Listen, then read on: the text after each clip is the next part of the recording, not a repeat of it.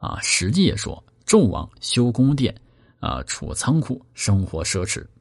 那么，富有的国家领导人常犯的罪恶，那就是暴虐。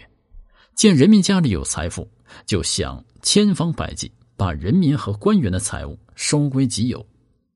如果百姓太穷，就不敢起这样心思。周王伐殷，不仅得到民心，还将纣王的财富据为己有，一举两得嘛。那么，古代的巴蜀呢，也是物产丰富之地。国乱啊，秦惠王呢想先打韩国，又想打蜀国，啊，于是呢就找大臣商议。张义立啊，就是主张这个打韩国，而司马错立呢，主张先攻四川。其实说的观点呢，也很有意思啊。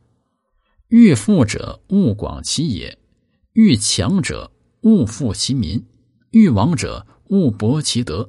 三资者备，而王随之矣。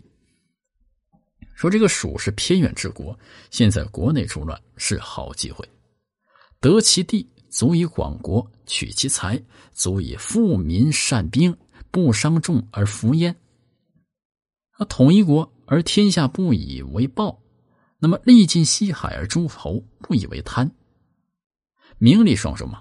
而打韩国就没有这些好处，所以呢，惠王就采纳了司马错的建议，出兵攻蜀，十个月就将蜀。变成了秦国一部分，啊，蜀既然是属于秦国了，那么秦国日益强大，附属而知诸侯。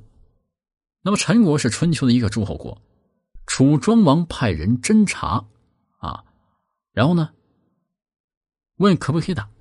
情报说陈国不能打，因为陈国的城池很坚固，呃，仓库的粮食很多，国家很富有。庄王一听呢，眼中发绿了，说可以打。城池坚固，财富多，说明陈国君主残暴，打这样的国家最划算。于是发兵灭了陈国。